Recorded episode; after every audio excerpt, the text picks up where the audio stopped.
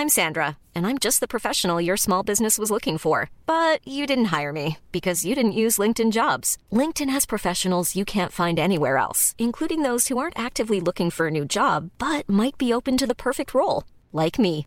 In a given month, over seventy percent of LinkedIn users don't visit other leading job sites. So if you're not looking on LinkedIn, you'll miss out on great candidates, like Sandra. Start hiring professionals like a professional. Post your free job on linkedin dot com slash people today.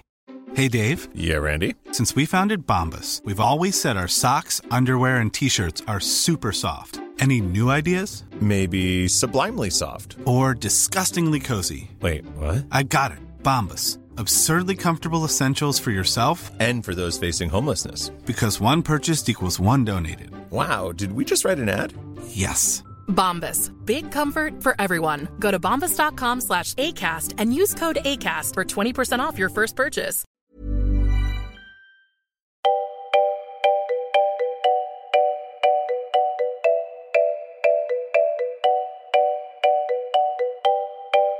Det här är Mellan raderna med Gide och Öman, en podcast om läsning.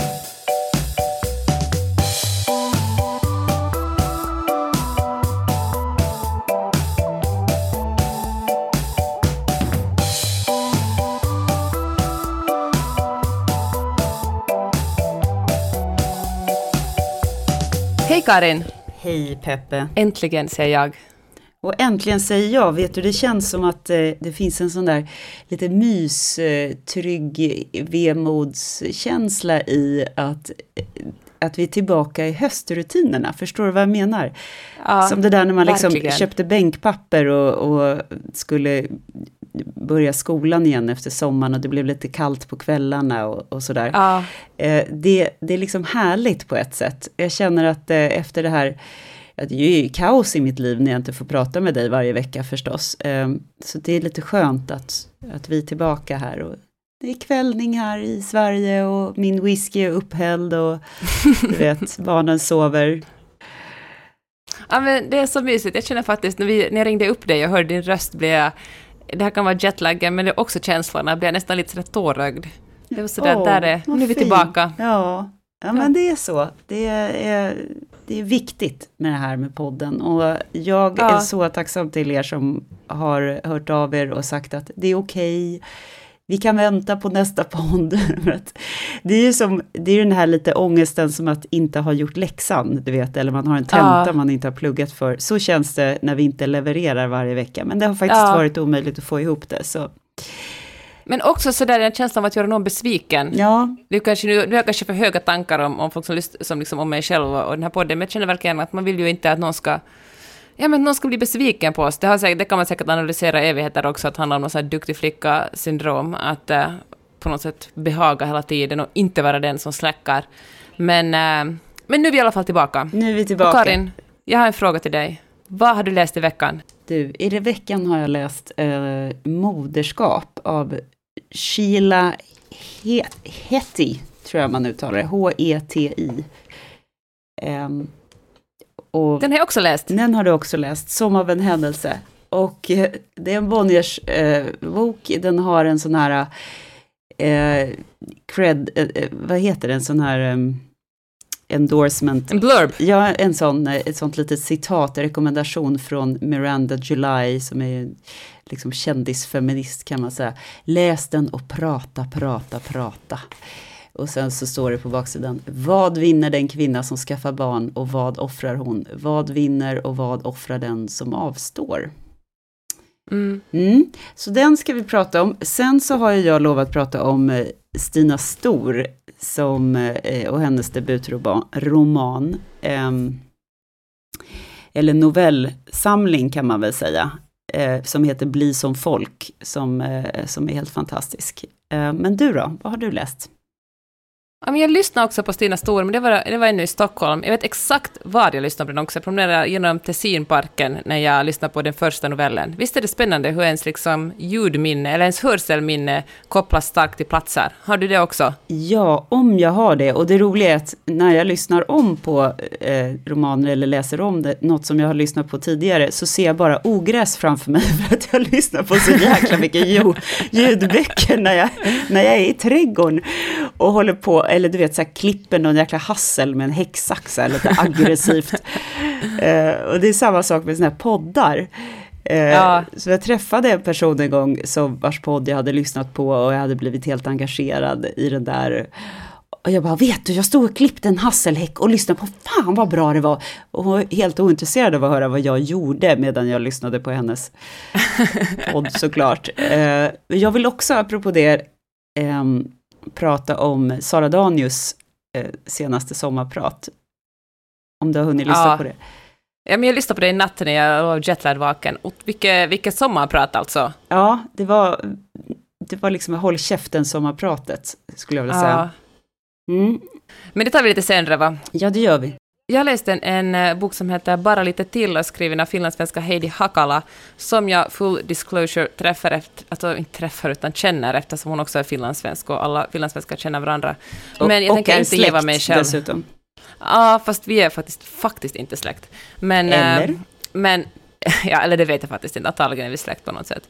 Men, äh, ja, men jag tänker inte geva mig själv, utan jag tänker bara prata om den, för jag tyckte, jag tyckte om den.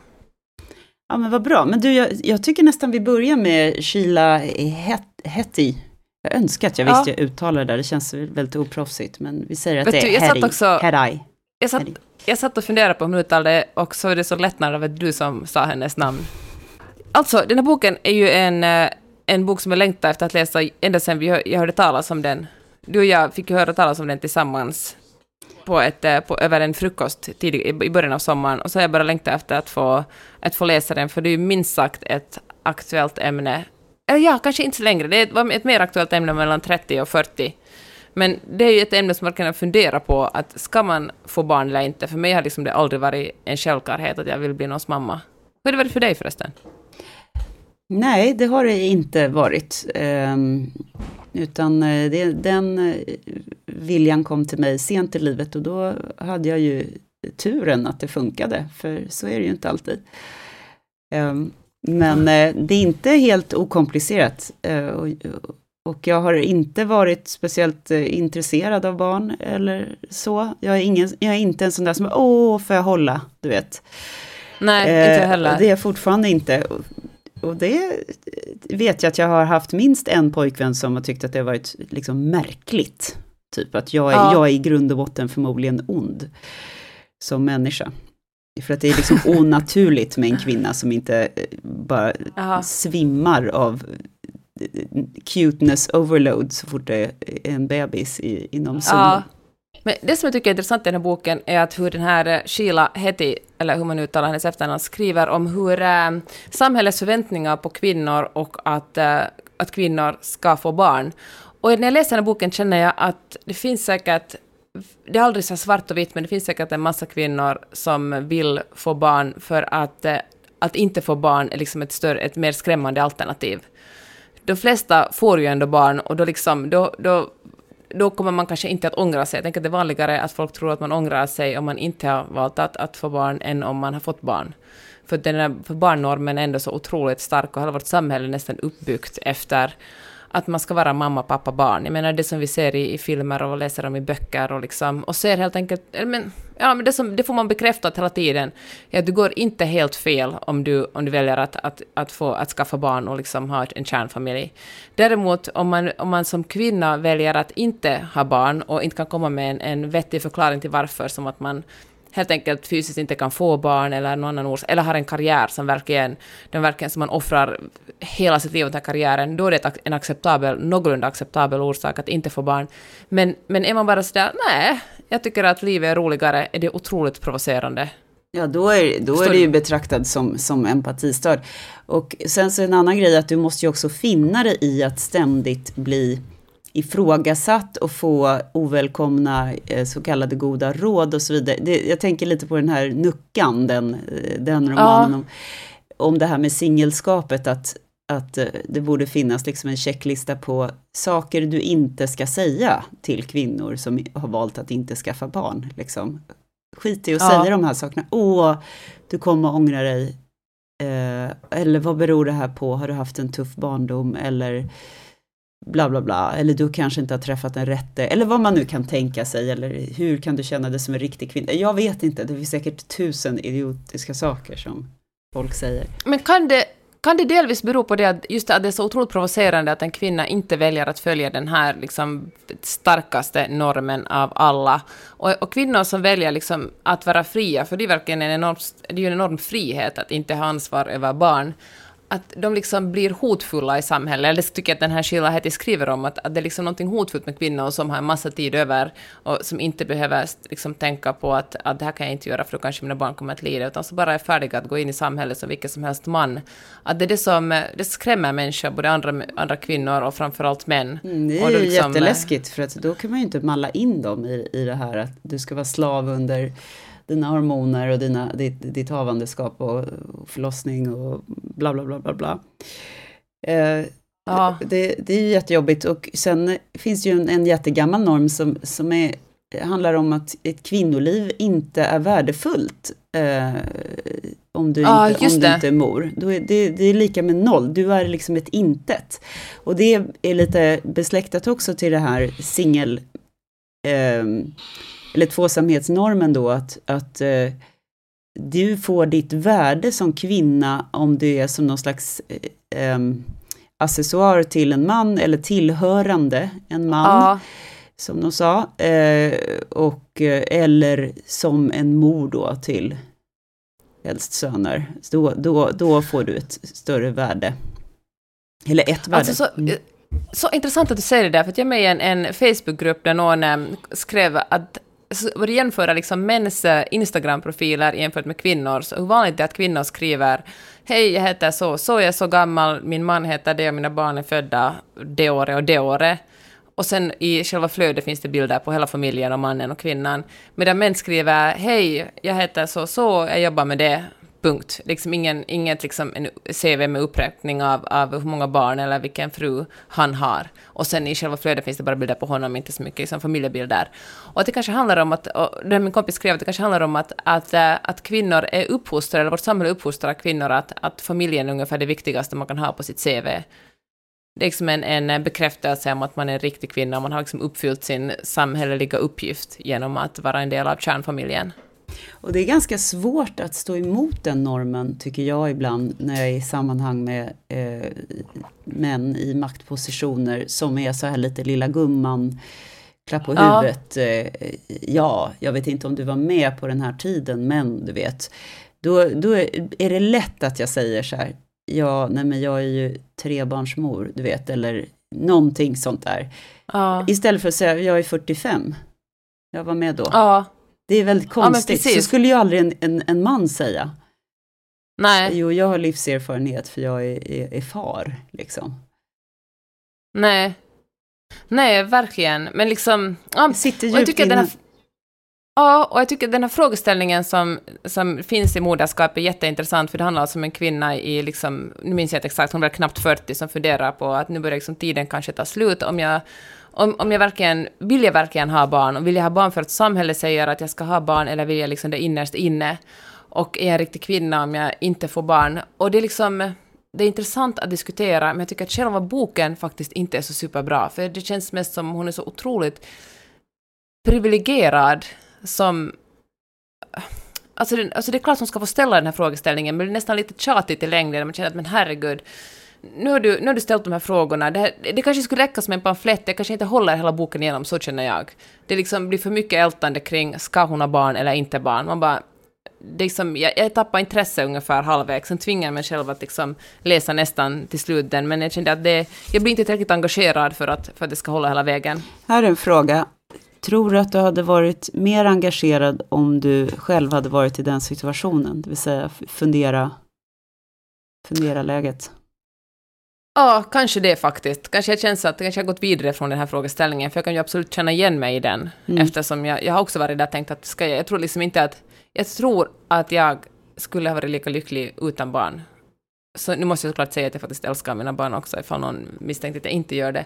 Men jag tror liksom inte att det är liksom ett, ett, att kvinnor utan barn olyckliga, kvinnor med barn lyckliga. Jag tror liksom att, att de flesta livsval är både bra och dåliga samtidigt. Och både, man är både lycklig och olycklig samtidigt.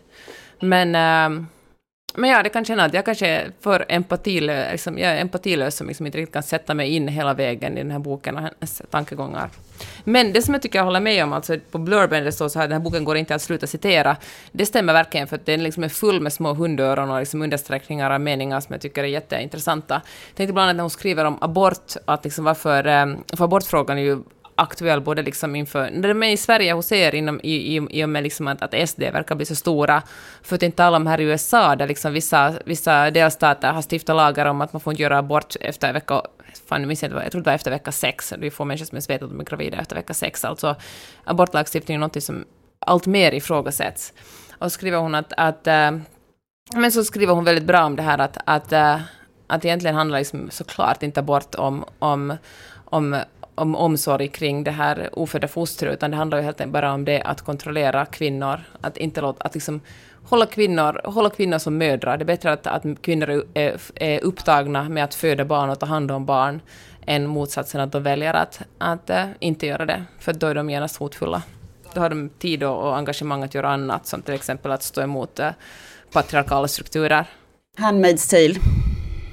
Ja, men verkligen. Jag, får, jag tycker att hon lät jävligt omogen, förlåt. Jag, jag blev lite uttråkad för att jag kände att det var så här, sitta med en sån där, du vet så här gammal tjejkompis som man egentligen har vuxit ifrån, som bara sitter och ältar om sig själv och sina magproblem och sina ja. drömmar och bara... Uh, och det kanske är...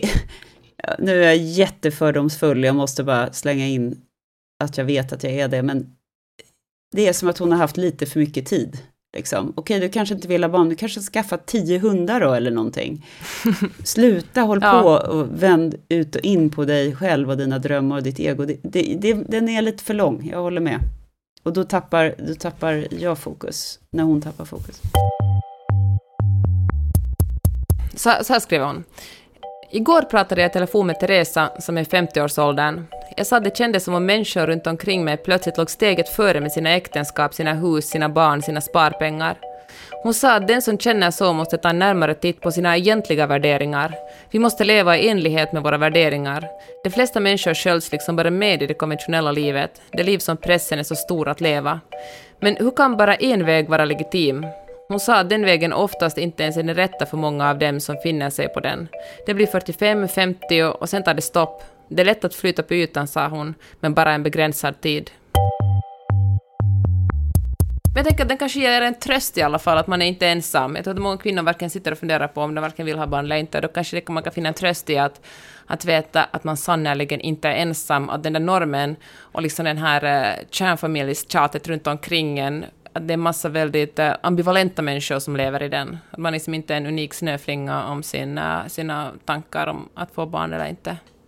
Nej, och att det inte finns något, världen inte uppdelad i liksom lyckliga barnaföderskor och olyckliga icke-mödrar. Liksom, utan det finns, ja, men att, för, att få barn medför en stor lycka men också en stor olycka på, eller vad man ska säga, en eller flera. Ja. Flera små. Ja, jag måste också säga att jag älskar mina barn. Varför måste vi säga det? Det är också konstigt. Ja, jag tänker... Jag vet att det är en brasklapp. Det är klart man gör det. Varför måste man säga så fort man tar... Men tänk det, men det måste ju också vara en kvinnofalla där så fort man liksom kritiserar kärnfamiljen eller, liksom, mm. eller säger att, att nej, jag tyckte faktiskt det var skitjobbigt att uh, göra det ena eller det andra som inkluderar barn, så är man tvungen att säga, ja men obs, obs, jag tycker ändå om dem. Men mm. det är ju otroligt dumt. Folk, det eller fattar ens, ju alla. Om ens kar har betett sig liksom idiotiskt så måste man säga... Ja, jag älskar ju eh, vederbörande, men, och han har så många goda sidor. Men han är inte riktigt lika bra på att bädda in det så att man inte, så att man fortfarande är lite mjuk och fluffig och feminin och, och kärleksfull. Kanske man faktiskt borde vara, tillåta sig själv vara lite mindre lojal mot eh, speciellt kanske sina, sin, sina män eller sin, sin man, det beror på hur många man har, men sin man. Ja, det det kanske är också att gå på något sätt patriarkatets vägar att hela tiden liksom säga men vi har det faktiskt jättebra, vanligtvis har vi det superbra. Jag menar, om man ibland är en asshole så är det väl ganska mänskligt och, men då kan man ju inte säga det istället för att... Men det kanske också är det att det finns någon slags, någon slags prestige i att vara så otroligt lycklig hela tiden och lyckad. Ja, där har du det tror jag. Jag tror att det snarare är det. Att eh, man vill ju inte att folk ska lägga huvudet på sned och bara oj, har ni det svårt? Nej. Du vet. Man vill liksom inte man ska unna säga, någon det. Nej, precis. Ja. Så här, det är bara Insta- allt du ser på Instagram är sant. Punkt. Ja.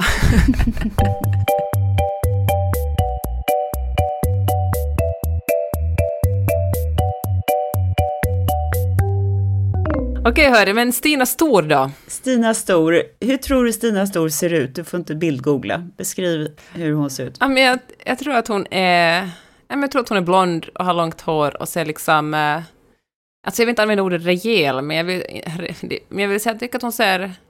Ja, men hon ser frisk ut. Hon ser inte norsk ut, så som jag fördomsfullt tycker att norrmän ser ut. Mm, jag förstår. Eh... För fördoms, mig, ja. Ja, ja, slut på fördom. Jag har bildgooglat henne och hon ser ut som en intellektuell norrlänning gör i mitt, i mitt huvud.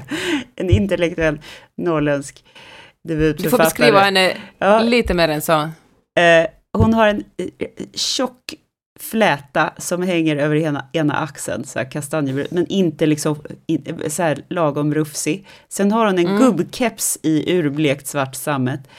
Eh, ja, givetvis. Osminkad och så här norskt eh, frisk hy liksom, ja. man ska säga.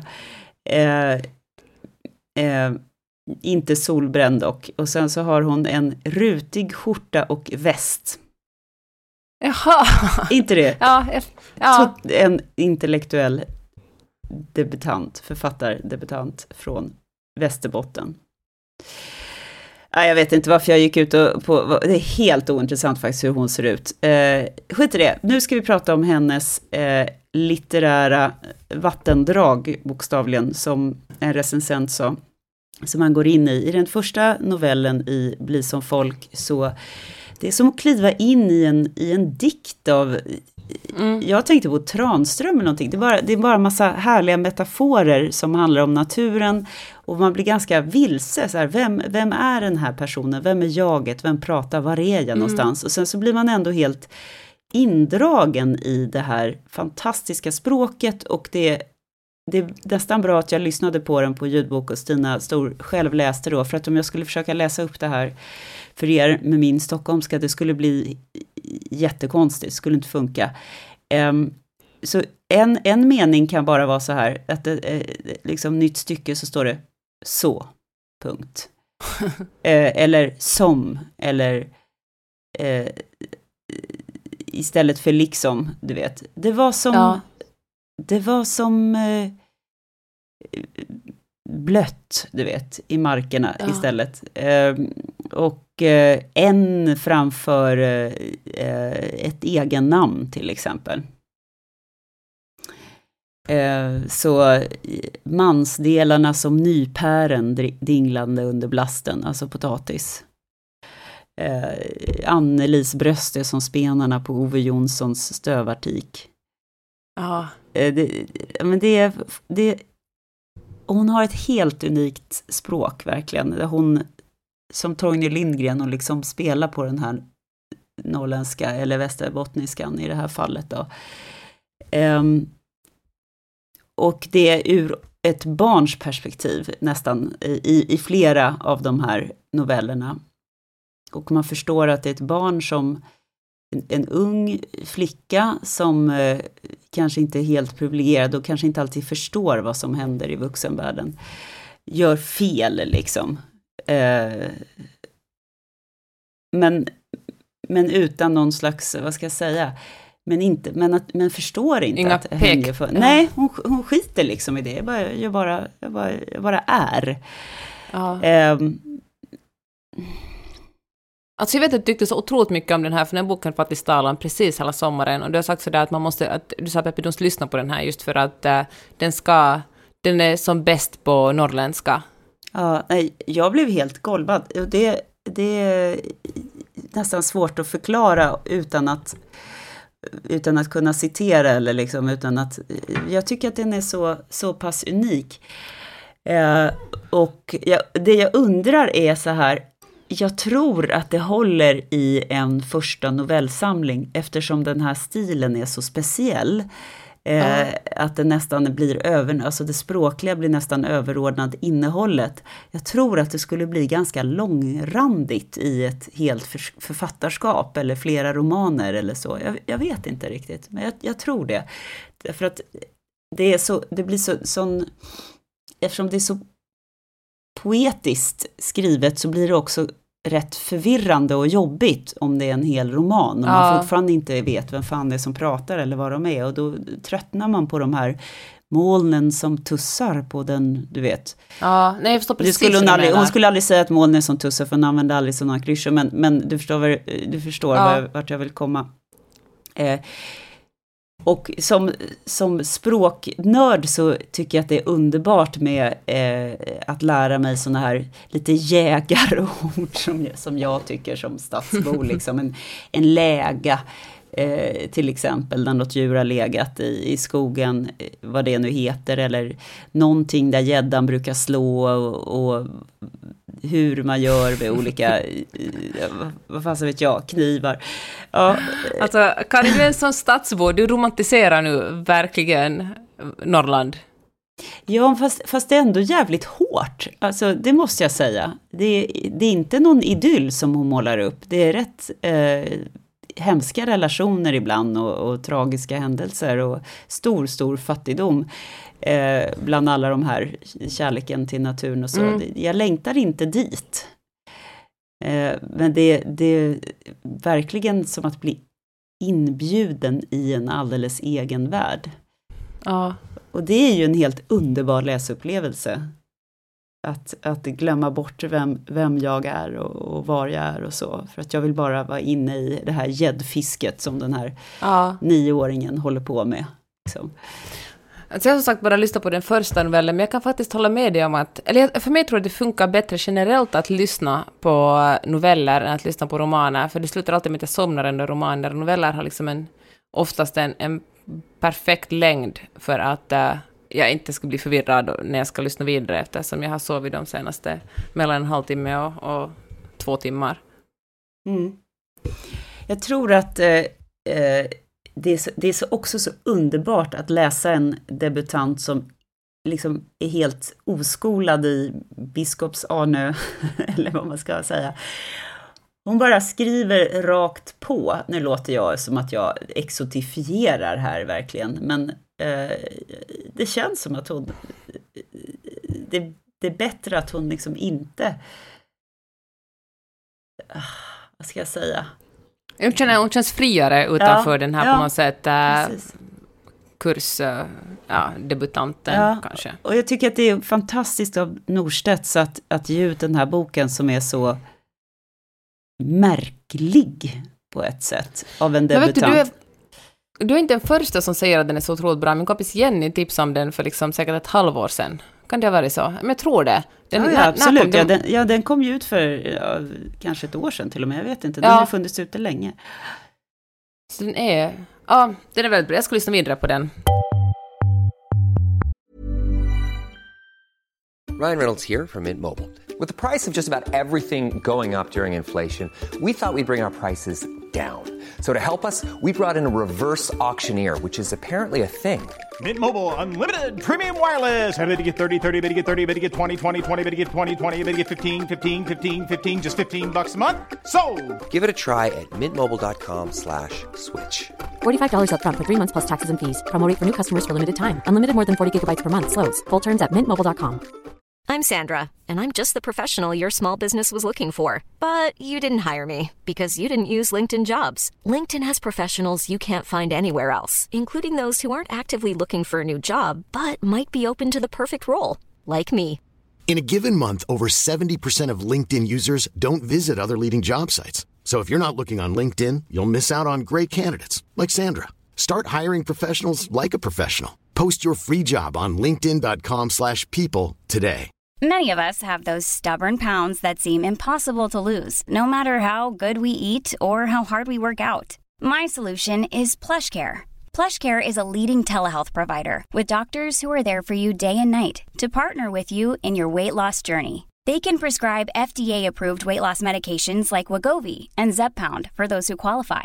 Plus, they accept most insurance plans.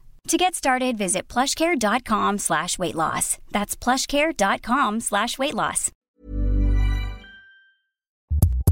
En annan debutant som är, tror jag, samma ålder är, som, som Stina Stor är Heidi Hakala, som är född åttiosju. Stina Stor var född åttiotvå, va? Och, och som sagt, då känner jag Heidi. Hon är också journalist och vi har sprungit på varandra mycket i, i Helsingfors. Otroligt duktig kvinna som journalist och också som författare, visade sig nu. Hon har skrivit en, en bok som handlar om en, en kvinna i trettioårsåldern som lever med en kille. Utåt sett har de allting bra, men den här kvinnan känner att det här faktiskt inte är tillräckligt.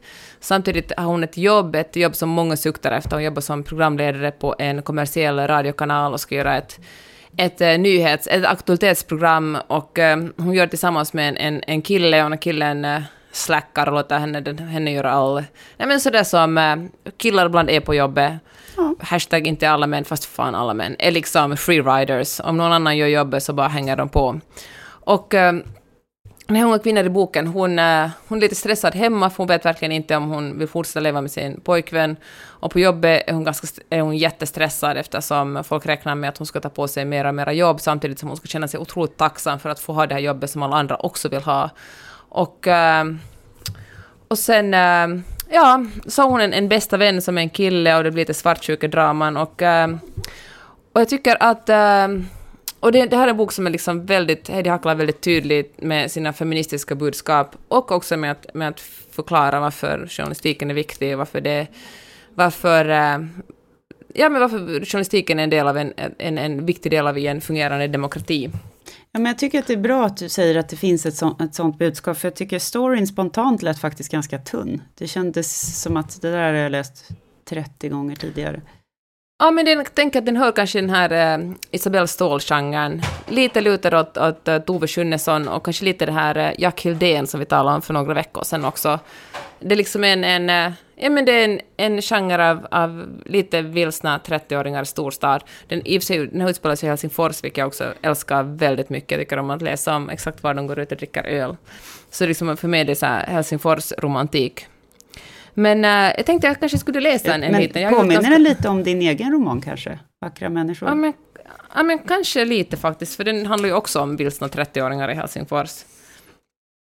Men, uh, men det finns många... Ja, men jag sen tror tänker det liksom... jag faktiskt på Ted och, alltså Ted och Kaj... Eh, Kaj eh, din kompis, författaren. Ja, Kaj Korka. Aha. Ja, precis. Och hans den här, eh, roman, den här skräckromanen som...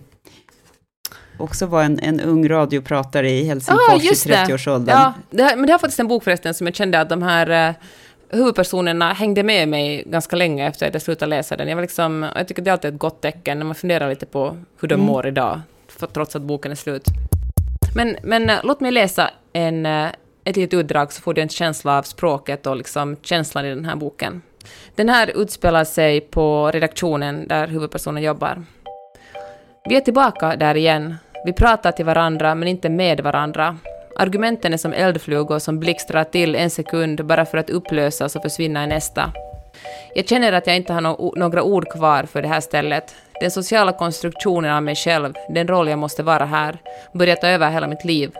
Allt jag är och säger här kommer från en plats utanför mig själv. Jag säger bara tillräckligt för att upprätthålla en konversation, men jag ger ingenting av mig själv längre. Inte på riktigt. Jag berättar ingenting personligt för att jag inte känner mig trygg här. Ingen här vet hur mitt och Johans förhållande ser ut. Hur ångestfylld och stressad jag är varje morgon, eller hur trött jag är efter en natt utan sömn. Ingen vet hur jag mår bakom mitt leende, hur hårt jag får anstränga mig för att känna mig delaktig här. På väggen bakom Adrian, som sitter mitt emot mig, hänger ett gruppfoto. Vi ser alla så glada ut, poserar tillsammans med en plastpalm, och alla har hawaiikransar runt halsen. Henrik har en rosa hatt med flamingor på huvudet. Utifrån det fotot skulle man verkligen inte kunna tro att det här är en arbetsplats där leenden är en bristvara, om det inte är frågan om hånleenden. Sandra, hör jag Henrik säga, ni ska sända om en timme, är du redo? Vad, fick du, vad, vad, vad tänker du när du hör det här? Nej, men jag tycker inte det låter så himla kul, måste jag säga. Nej, du går inte igång. Nej, eh, för jag känner att jag har... Det, det, det, det kanske är för att jag just nu... Det beror ju på vad man är i för, för litterär liksom, fas. Det går lite i. Mm. Ibland är man sugen på liksom, spänningsromaner, ibland är man sugen på romantiska, mm. ibland så... Och just nu så är jag mycket mer inne på de här lite exotiska, lite märkliga scenarios. Fastän jag ja. brukar gilla... Alltså kontemporära liksom, relationsromaner. Nej, den här genren som du just läser, det, det brukar vara min, min cup of tea. Men nej, just nu så känner jag, nej men jag går inte riktigt igång på det. Men jag tycker att hon, jag tycker att det är ett bra flow. Jag tycker om hennes eh, språk, eh, så att hennes okonstlade sätt att uttrycka sig. Ja, det, det är väldigt det sådär opretto och det är... Ja, det, det märks att det är en, en journalist som skriver. Jag gillar det, den, det stuket. Säga. Ja, får jag läsa en till mening förresten? Mm. Det här tycker jag handlar lite om det som vi, som vi också talar om mycket i den här podden. Hur det är att, att, presta, att, liksom att, vara en, att leva i ett prestationssamhälle där alla har ganska mycket frihet. Men med friheten blir liksom nästan ett fängelse. Så hon sitter och talar, Sandra som huvudpersonen heter, sitter och talar med sin, med sin terapeut. Så säger hon, jag hade nog varit mer livsduglig i disciplinsamhället, säger jag. I ett samhälle där någon annan drar gränserna. Jag vill så mycket och förlamas av tanken på att varje val är att välja bort någonting annat. Och, och det, jag tycker det anknyter lite till den här moderskapsboken också. Att, ja. gö, att, att göra val är att, att få barn, det är som att välja någonting. Men då väljer man ju också bort någonting annat. Och det är väl alla val handlar väl om det liksom. Mm, det är agony of choice. Och nu att vi har, ja. det, här, det, vi har det här valmöjlighetens liksom förlamande kraft. Det, det, var, det var intressant, det var välfunnet. Även om det också är förstås lite av en klyscha med den här unga, eh, unga sökande personen som går mm. i terapi också. Jag tror att det är för att jag, jag blir lite trött på mig själv, förstår du, som jag tycker att det här är tråkigt, ja. för jag tycker att det handlar om ego, jag tycker att det handlar om mig. Det blev Nej, lite förstår fel, men förstår vad jag menar, att det är så, st- ja. så pass stor igenkänning att jag blir lite så här, ja. åh, åh gud, gosh, liksom, vad vi, håller, vad vi håller på, och det kanske är det som är meningen, att man ska känna så här, fan vad man håller på och frontar med liksom hur bra allting är, som vi pratade om tidigare i podden här nu, och, och hur bra allt är hemma och... Men hör du Karin, tror du inte att liksom det här otroligt det här liksom otroligt individualiserade individfokusen snart måste ha nått sin kulmen, att vi kommer att gå in i någon slags fas där det kollektiva blir viktigt igen, där man liksom förstår att det som är bra för kollektivet är också bra för individen, och att man verkligen blir lyckligare av att göra någon annan lyckligare eller skapa liksom en, en liten bättre plats. Jag att vill det, liksom det. Inte, att ja. Lyckan finns liksom inte i dig själv, trots att uh, någon Nej. kanske säger så. Ja, jag vill det, för att jorden håller på att brinna upp, och hur, hur många prylar vi än har så kommer vi inte mm. vara lyckliga ändå. Jag vill att det ska mm. vara så. Jag, jag hoppas att det är så. Ja, eh, den här tjugo tjugo, det är ett och ett halvt år tills vi röstar, ni röstar bort Trump. Ja, då fan gör vi det. Det ska bli otroligt spännande nu i höst också med de här mellanvalen i november ja. i U S A. Se om demokraterna tar lite mer plats i kongressen. Hörde, jag vill ändå säga om den här boken, Heidi Hakalas bara lite till, den kommer alltså ut i först i september, men, att, men nu har jag gjort en sån här full recension på den och, och pratat om den före den finns i affärerna. Jag vet att alla förlag hatar det, men förlåt då. Förlåt så jävla mycket då, men vet du, jag tycker det är så himla bra att du lyfter eh, finlandssvensk litteratur och fortsätter göra det, för att det här lilla språkområdet behöver, nu lät jag så här klapp på huvudet, nej men det är fan bra alltså, det ja. finns mycket bra som kommer från ditt land på det finns verkligen vårt gemensamma bra. modersmål. Men du, Sara fucking Danius for president. Från och med nu heter hon Sara fucking Danius. ja. Alltså jag får alltså. rysningar när du säger hennes namn. Ja, hennes sätt Hennes sätt att helt sakligt och i kronologisk ordning räkna upp alla händelser som ledde fram till eh, att hon blev tvingad bort från sin plats som ständig sekreterare. Ja.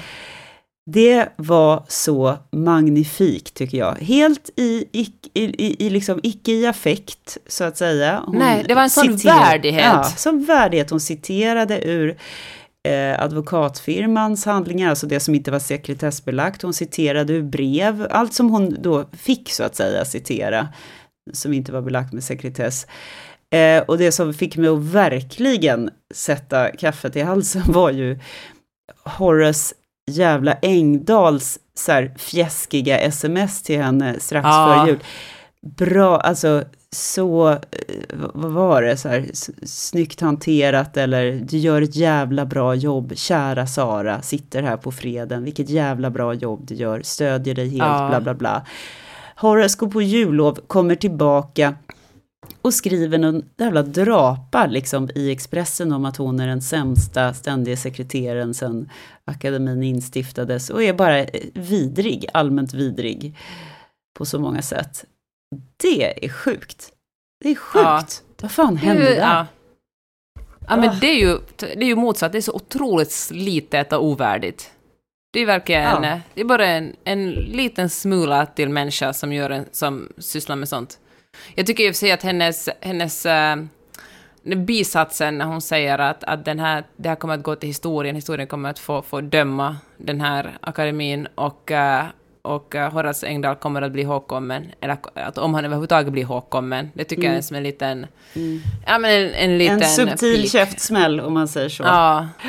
Historien kommer Tänk att... inte vara nå- nådig någonting sånt, i synnerhet inte ja, vad gäller eh, herr Engdahl, om han ens blir ihågkommen. Exakt så. Äh, men han... Hon spelar ju in det mm. live på, i Radiohuset, jag tycker också ja. Det var otroligt snyggt. Jag har upptäckt under sommaren sen, sist i stan, jag vet, men Jonas och Marks podcast som är mm-hmm.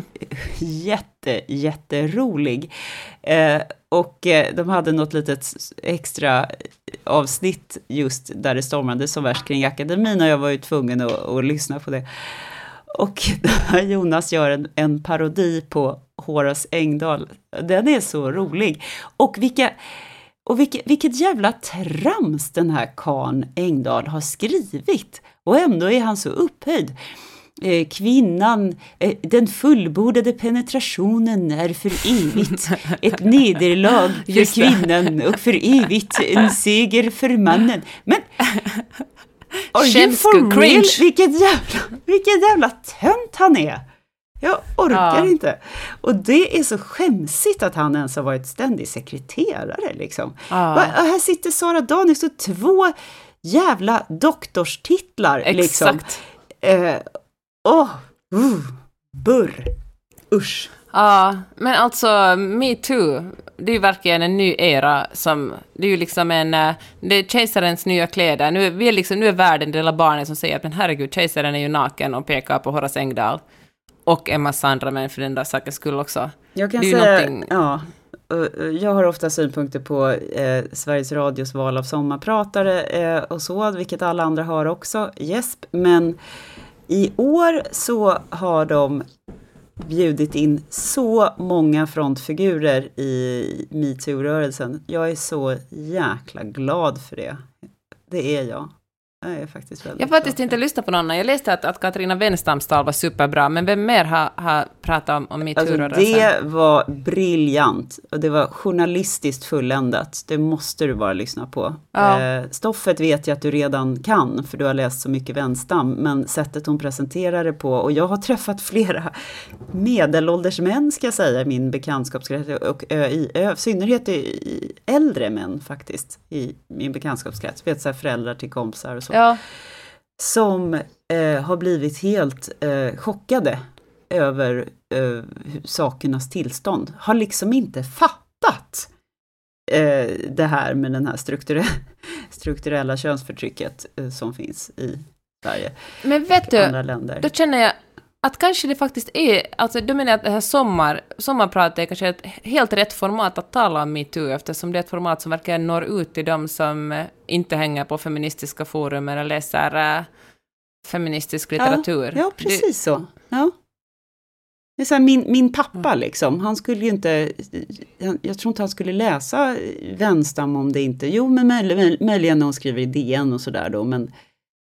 Eh, Det där är, och, och så jag, tving, jag har tvingat alla jag känner att lyssna på det här sommarpratet. Det är bra. Då ska mm. jag också göra det. Och sen så finns det flera andra som, som var väldigt bra och några mindre bra. Men det är himla bra med den där appen faktiskt. Jag känner precis som med böcker. Och om, du, om det inte är din grej, stäng av. Gå vidare i livet.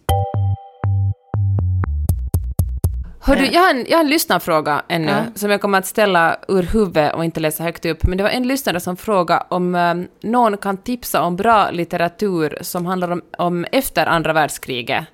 Vad händer efter att, att uh, Nazityskland föll? Och, uh, och, och liksom, uh, ja, vad hände då i Europa? Vad hände med liksom, de som överlevde koncentrationslägren? Hur gick man vidare? Som någon av er som lyssnar på den här podden har bra tips på det. Jag kommer att ställa den här frågan också på Instagram. Men ni får väldigt gärna skriva in till oss på mellanraderna podden at gmail dot com eller kommentera på vår Facebook-sida eller på Instagram.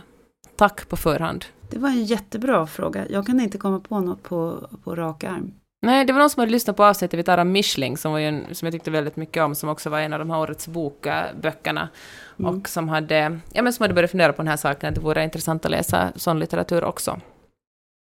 Vad tänker du läsa nästa vecka?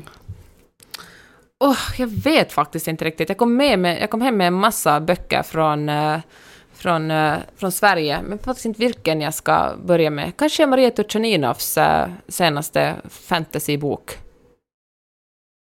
För att få in mera finlandssvensk litteratur. Jaha, du det är lite otippat. Ja. Ja, men jag ska intervjua henne på bokmässan. Så att jag tycker att... Och jag, såklart, eftersom vi båda finlandssvenskar känner jag henne också. Men jag tycker jag ska vara... Ja, men det, det är dags att läsa den nu, känner jag. Ja, jag, jag har inte faktiskt valt än. Det finns väldigt mycket kul i höst. Och när jag kom hem från landet så låg det en massa... spännande böcker här eh, som hade kommit med posten under, under sommaren. Så att, eh, jag vet inte, men jag har haft en lite... För, för att vara jag så har jag haft en ganska så här slow läsperiod. Jag har inte läst så himla mycket.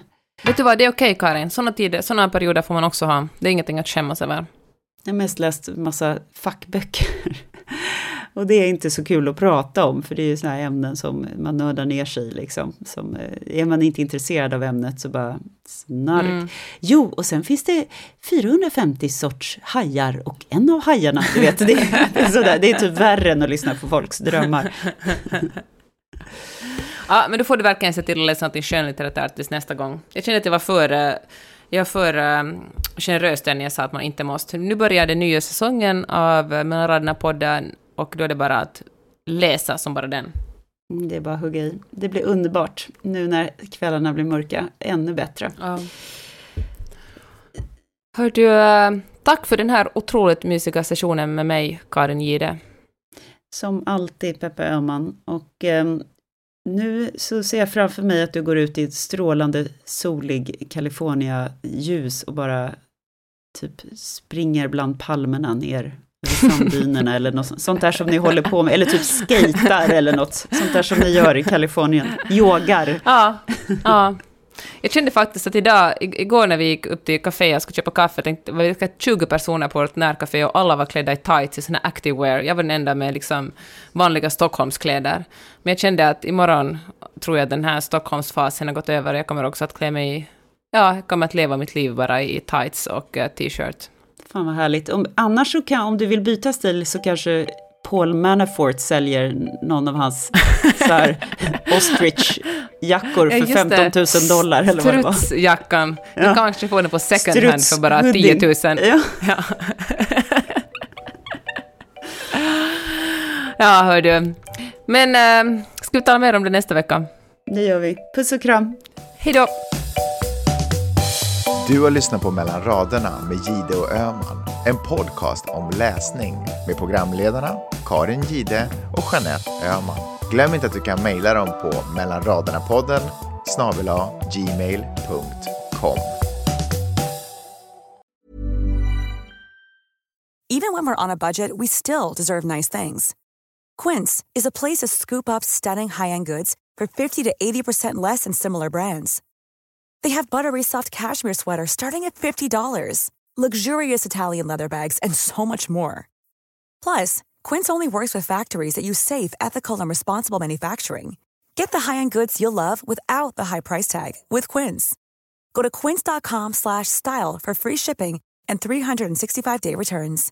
Imagine the softest sheets you've ever felt. Now imagine them getting even softer over time. That's what you'll feel with Boll and Branch's organic cotton sheets. In a recent customer survey, ninety-six percent replied that Boll and Branch sheets get softer with every wash. Start getting your best night's sleep in these sheets that get softer and softer for years to come. Try their sheets with a thirty night guarantee. Plus, get fifteen percent off your first order at boll and branch dot com. Code BUTTERY. Exclusions apply. See site for details.